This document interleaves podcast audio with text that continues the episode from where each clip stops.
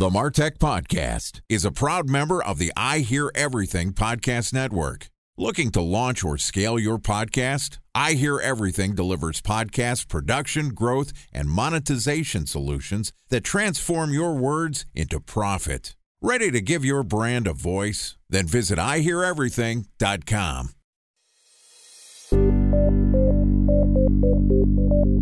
From advertising to software as a service to data. Across all of our programs and clients, we've seen a 55 to 65% open rate. Getting brands authentically integrated into content performs better than TV advertising. Typical lifespan of an article is about 24 to 36 hours. If we're reaching out to the right person with the right message and a clear call to action, then it's just a matter of timing. Welcome to the MarTech Podcast, an I Hear Everything production. In this podcast, you'll hear the stories of world-class marketers that use technology to drive business results and achieve career success. We'll unearth the real-world experiences of some of the brightest minds in the marketing and technology space so you can learn the tools, tips, and tricks they've learned along the way. Now here's the host of the MarTech Podcast, Benjamin Shapiro. Welcome to the MarTech Podcast. I'm your host, Benjamin Shapiro, and today we're going to discuss Clearbit's B2B data activation platform for marketing intelligence. Joining us is Kevin Tate, who is the CMO of Clearbit, which is a marketing intelligence solution that helps B2B marketers and revenue teams grow faster and smarter with data. Over 1,500 customers in organizations like Segment, Asana, and Atlassian use Clearbit's data activation platform and APIs to create demand, capture intent, and optimize their pipeline.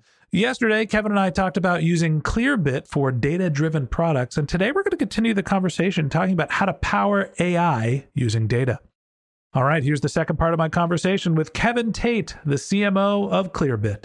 Kevin, welcome back to the MarTech Podcast. Thank you. Thank you. Pleasure to be back. Always good to have you on the show and excited to continue our conversation where yesterday you gave us the preview, or I guess the announcement of the newest innovation from Clearbit, which is you can start using Clearbit to build your own data products. You can ingest Clearbit data and use it in real time to help your customers and to understand who they are. So Clearbit's not just a marketer's tool now, it's also for the product and engineering team. Now, that's a great innovation, and we've seen lots of innovation across the MarTech landscape this year. Specifically, I don't know if you've heard about it, there's this thing called generative AI and ChatGPT, which seems to be dominating the news cycle. And before the robots take over, I want to ask you, another human, about what you think about it and how marketers can start thinking about artificial intelligence and the usage of data. You work at one of the most prominent data companies in the world.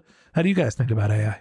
Oof, it's a big, big question. And I feel like I have to say, I'm a little nervous talking about AI because it feels like no matter what I say, even if this airs tomorrow, it's going to be out of date because things are changing so quickly. As I was looking at some different articles and points of view around AI, I kept having to limit my search to either this week or today because things that came out 2 weeks ago are almost relevant at this point. So that's my big disclaimer.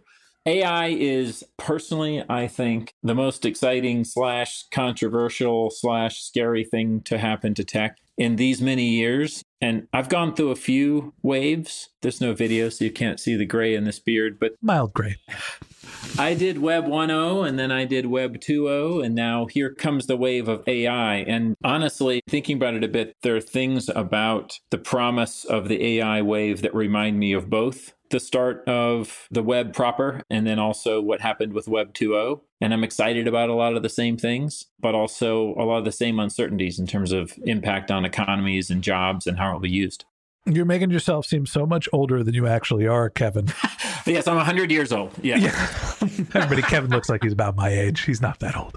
All right. You make a good comparison here of we've gone through a couple iterations. There was the web portal age. There was user-generated content. Now we're looking at essentially machine-generated content. Let's talk about the application of data. You've got a unique source of data, which you feed to marketers and now product team to help them understand who is interacting with their digital properties. I'm assuming you guys are looking into artificial intelligence or incorporating it into what you do. What is Clearbit's stance on artificial intelligence? Where are you using it? Where is it actually applicable today?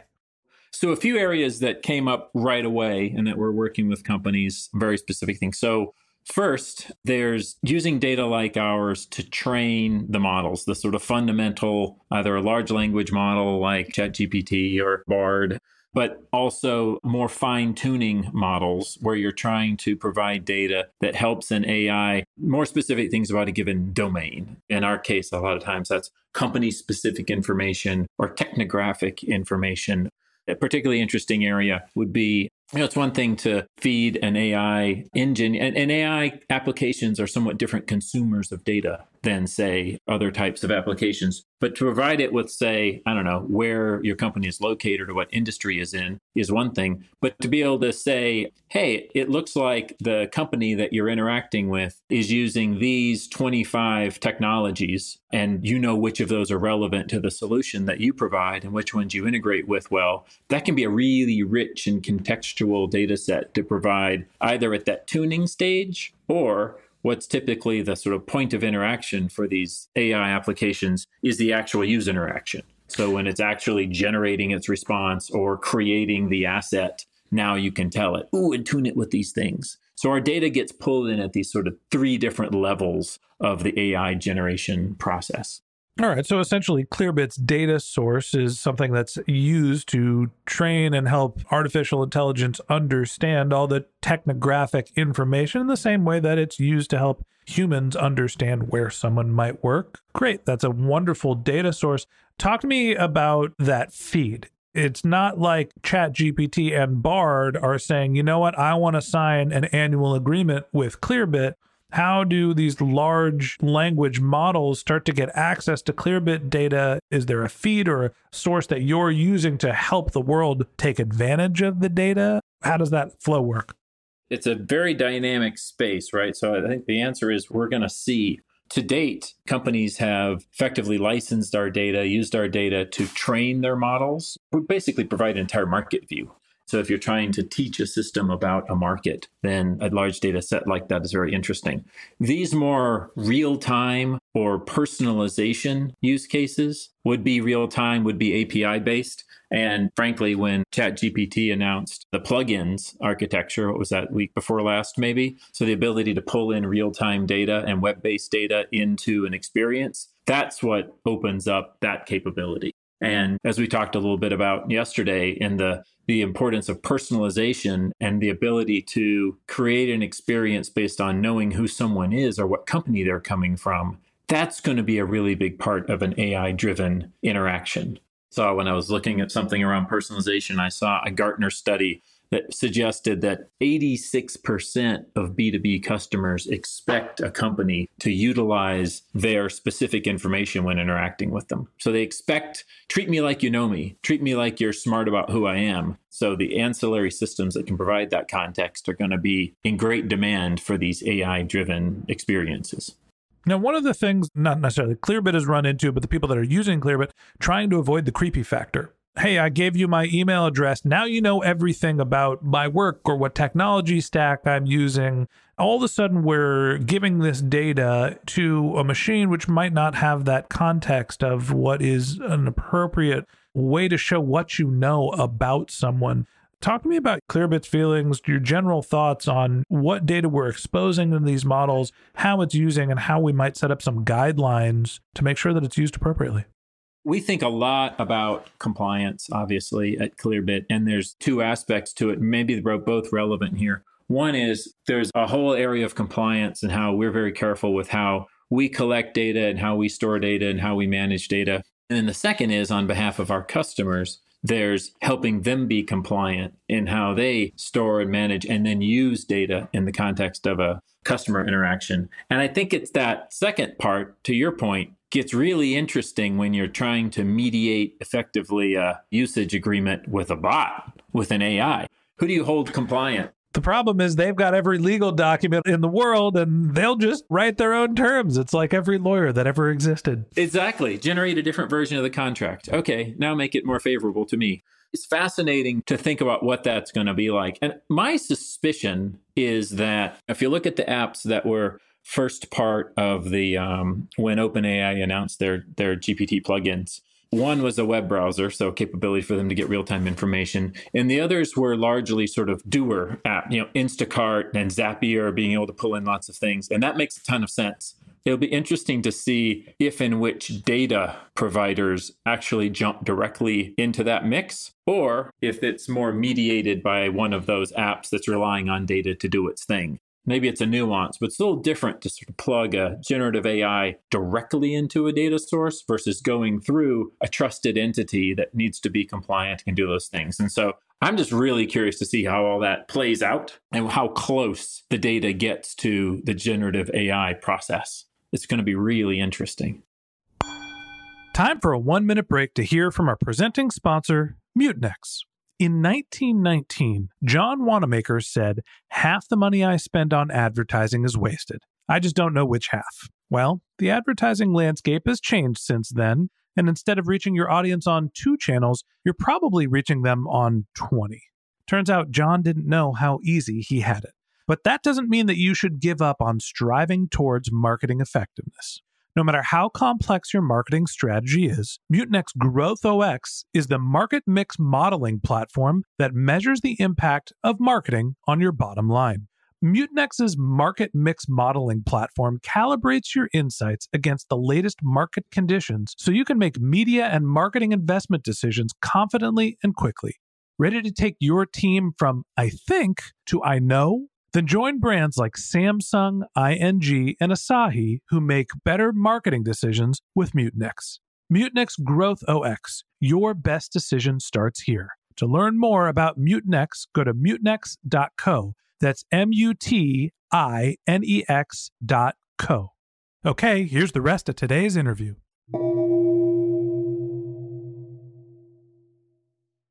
A special thanks to our presenting sponsor, Mutinex. Ready to take your team from "I think" to "I know"?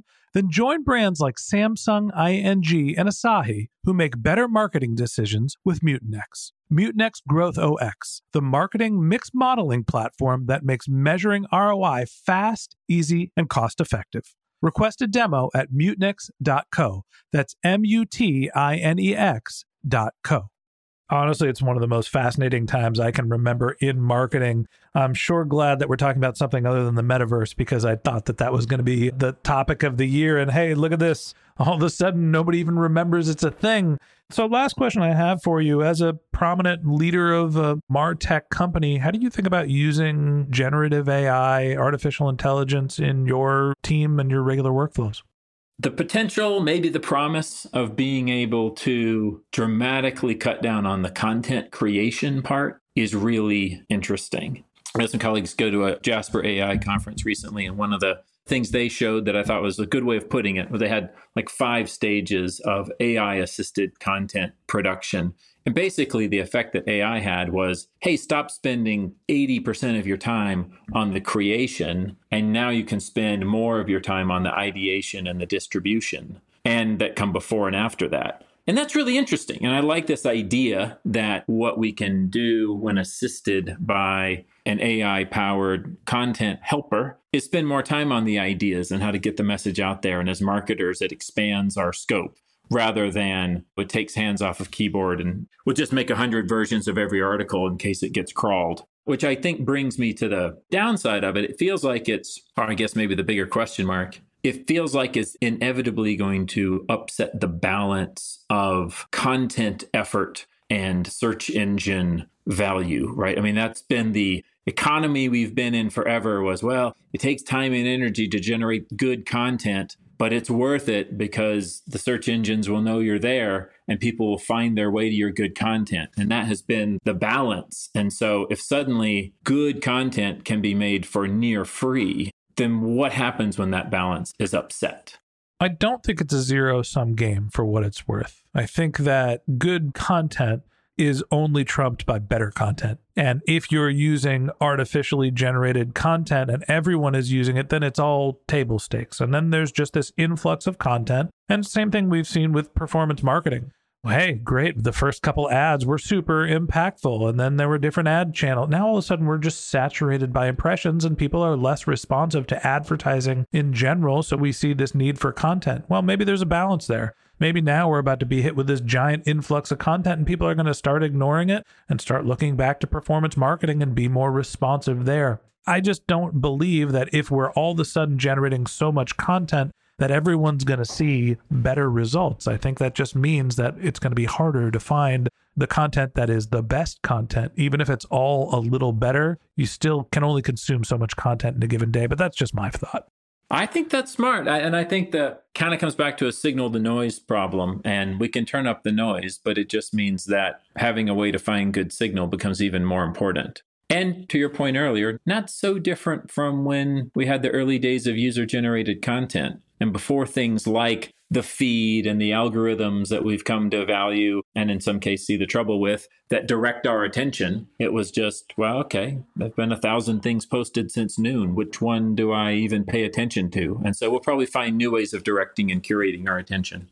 I think of it very much like the crypto buzz bubble that's popped a little bit recently, where in the early days of crypto, as people were sort of running towards the medium saying, hey, we're all going to get rich. Some people got really rich as it was growing. And then once it became more commonplace, it wasn't really that valuable of an asset. So as we're in this initial wave of understanding generative AI and starting to add it into marketing, some people are going to use the strategy effectively and really make a big impact in their business. But eventually, I think that things will normalize and we will all get used to using these tools. And hopefully humans are still around at that point and Skynet hasn't happened and Arnold Schwarzenegger clones aren't taking us all out. Yeah, it is. And I don't know if you've played around with it in this way, but St. Patrick's Day, I was sitting across from a creative director and he was talking with me about how he'd been using it. And I found that I had been sort of quizzing ChatGPT. Tell me this, and then judging its answers against reality in some way. And what he had been doing was more what he described with his clients as dreaming with it. Like, okay, what if we took this idea and now take it in these 10 different directions? And then, oh yeah, let's do the one that's more like Victorian England. Yeah, let's go that way. And like, it's generative and using it as a way to create branch after branch of ideation and exploration was a really different. I saw some of these transcripts and I was like, oh, that's interesting. Generative for generative's sake versus are you better than a search engine? My experimentation with it, and it is purely experimentation at this point, is first thing I do is tell me about the MarTech podcast. And I did this with ChatGPT and I did it with Bard as well. And it gives me a little bit of a summary, basically paraphrases the summaries that are on martechpod.com. And I was like, okay, it gave me a little bit of a concise summary of what the program is. Tell me a little bit about the host. And interestingly enough, it made up a bunch of shit that I didn't do. Like, I am not the CEO of Sendoso. And guess what? His name isn't Ben Shapiro. So that was just purely fabricated. I've never met Chris. I'm sure he's great, but we don't share a name. Like, I understand if ChatGPT was like, Ben Shapiro is a right-wing Republican podcaster because he shares my name. But this is somebody totally different. So that to me indicated the generative AI can't be trusted. So fact generation is a thing, right? What I have found it to be useful for is, here's an email. How would you clean it up to make it more concise? Right? Where it is an assistant, not a content producer. And I think that, for us thinking about content production, there may be a world down the road as artificial intelligence gets better. We staff a bunch of writers and we love them. And when they listen to this episode, your jobs are not going anywhere. But there might be a world where that role, instead of being a content producer, becomes a content editor where, hey, we fed the transcript of this interview into ChatGPT. It wrote this summary, edit this summary to make it better and more concise and allow them to spend less time on each piece of content so they can produce more. I see value there. I just don't have the trust yet. And so look, we're in the early days. Some people got burned with the early days of crypto. Some became stupidly rich. And, I think that the people that are heavily relying on generative AI were kind of in that phase as well. I think that's right. And to bring it back to what it means for us at Clearbit, I think whatever roles we play in AI experiences and generative AI content, the accuracy and the reliability of the data that we're providing gets even more important. As important as it was before, now it's even more important if we're providing good grist for the mill. Well, look, the information that Clearbit is feeding to whatever system that's using it, that's getting into generative AI, clearly doesn't understand that I am not the CEO of Sendoso. So if you can make that update on your back end, I'd appreciate it. Next time we get together, I'm going to fact check you here, probably using ChatGPT. Kevin, always great to see you. Thanks for coming on the podcast. Appreciate your time and love to hear your thoughts. That was great. Thanks, Ben. All right. And that wraps up this episode of the MarTech Podcast. Thanks for listening to my conversation with Kevin Tate, the CMO of Clearbit. If you'd like to get in touch with Kevin, you can find a link to his LinkedIn profile in our show notes, or you could visit his company's website, which is clearbit.com. That's CLEARBIT.com. Just one more link in our show notes I'd like to tell you about. If you didn't have a chance to take notes while you were listening to this podcast, head over to martechpod.com where we have summaries of all of our episodes and contact information for our guests. You can also subscribe to our weekly newsletter, and you can even send us your topic suggestions or your marketing questions, which we'll answer live on our show. Of course, you can always reach out on social media. Our handle is martechpod, MarTechPod, on LinkedIn, Twitter, Instagram, and Facebook, or you can contact me directly. My handle is BenJShap, BenJSHAP. And if you haven't subscribed yet and you want a daily stream of marketing and technology knowledge in your podcast feed, we're going to publish an episode every day this year. So hit the subscribe button in your podcast app and we'll be back in your feed tomorrow morning. All right, that's it for today. But until next time, my advice is to just focus on keeping your customers happy.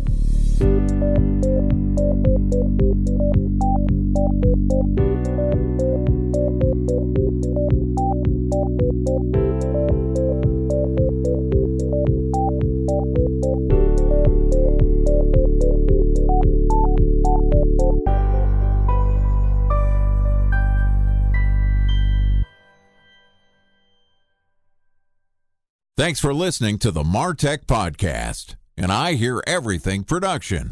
Looking to launch or scale a podcast like this one for your brand? Then visit IHearEverything.com.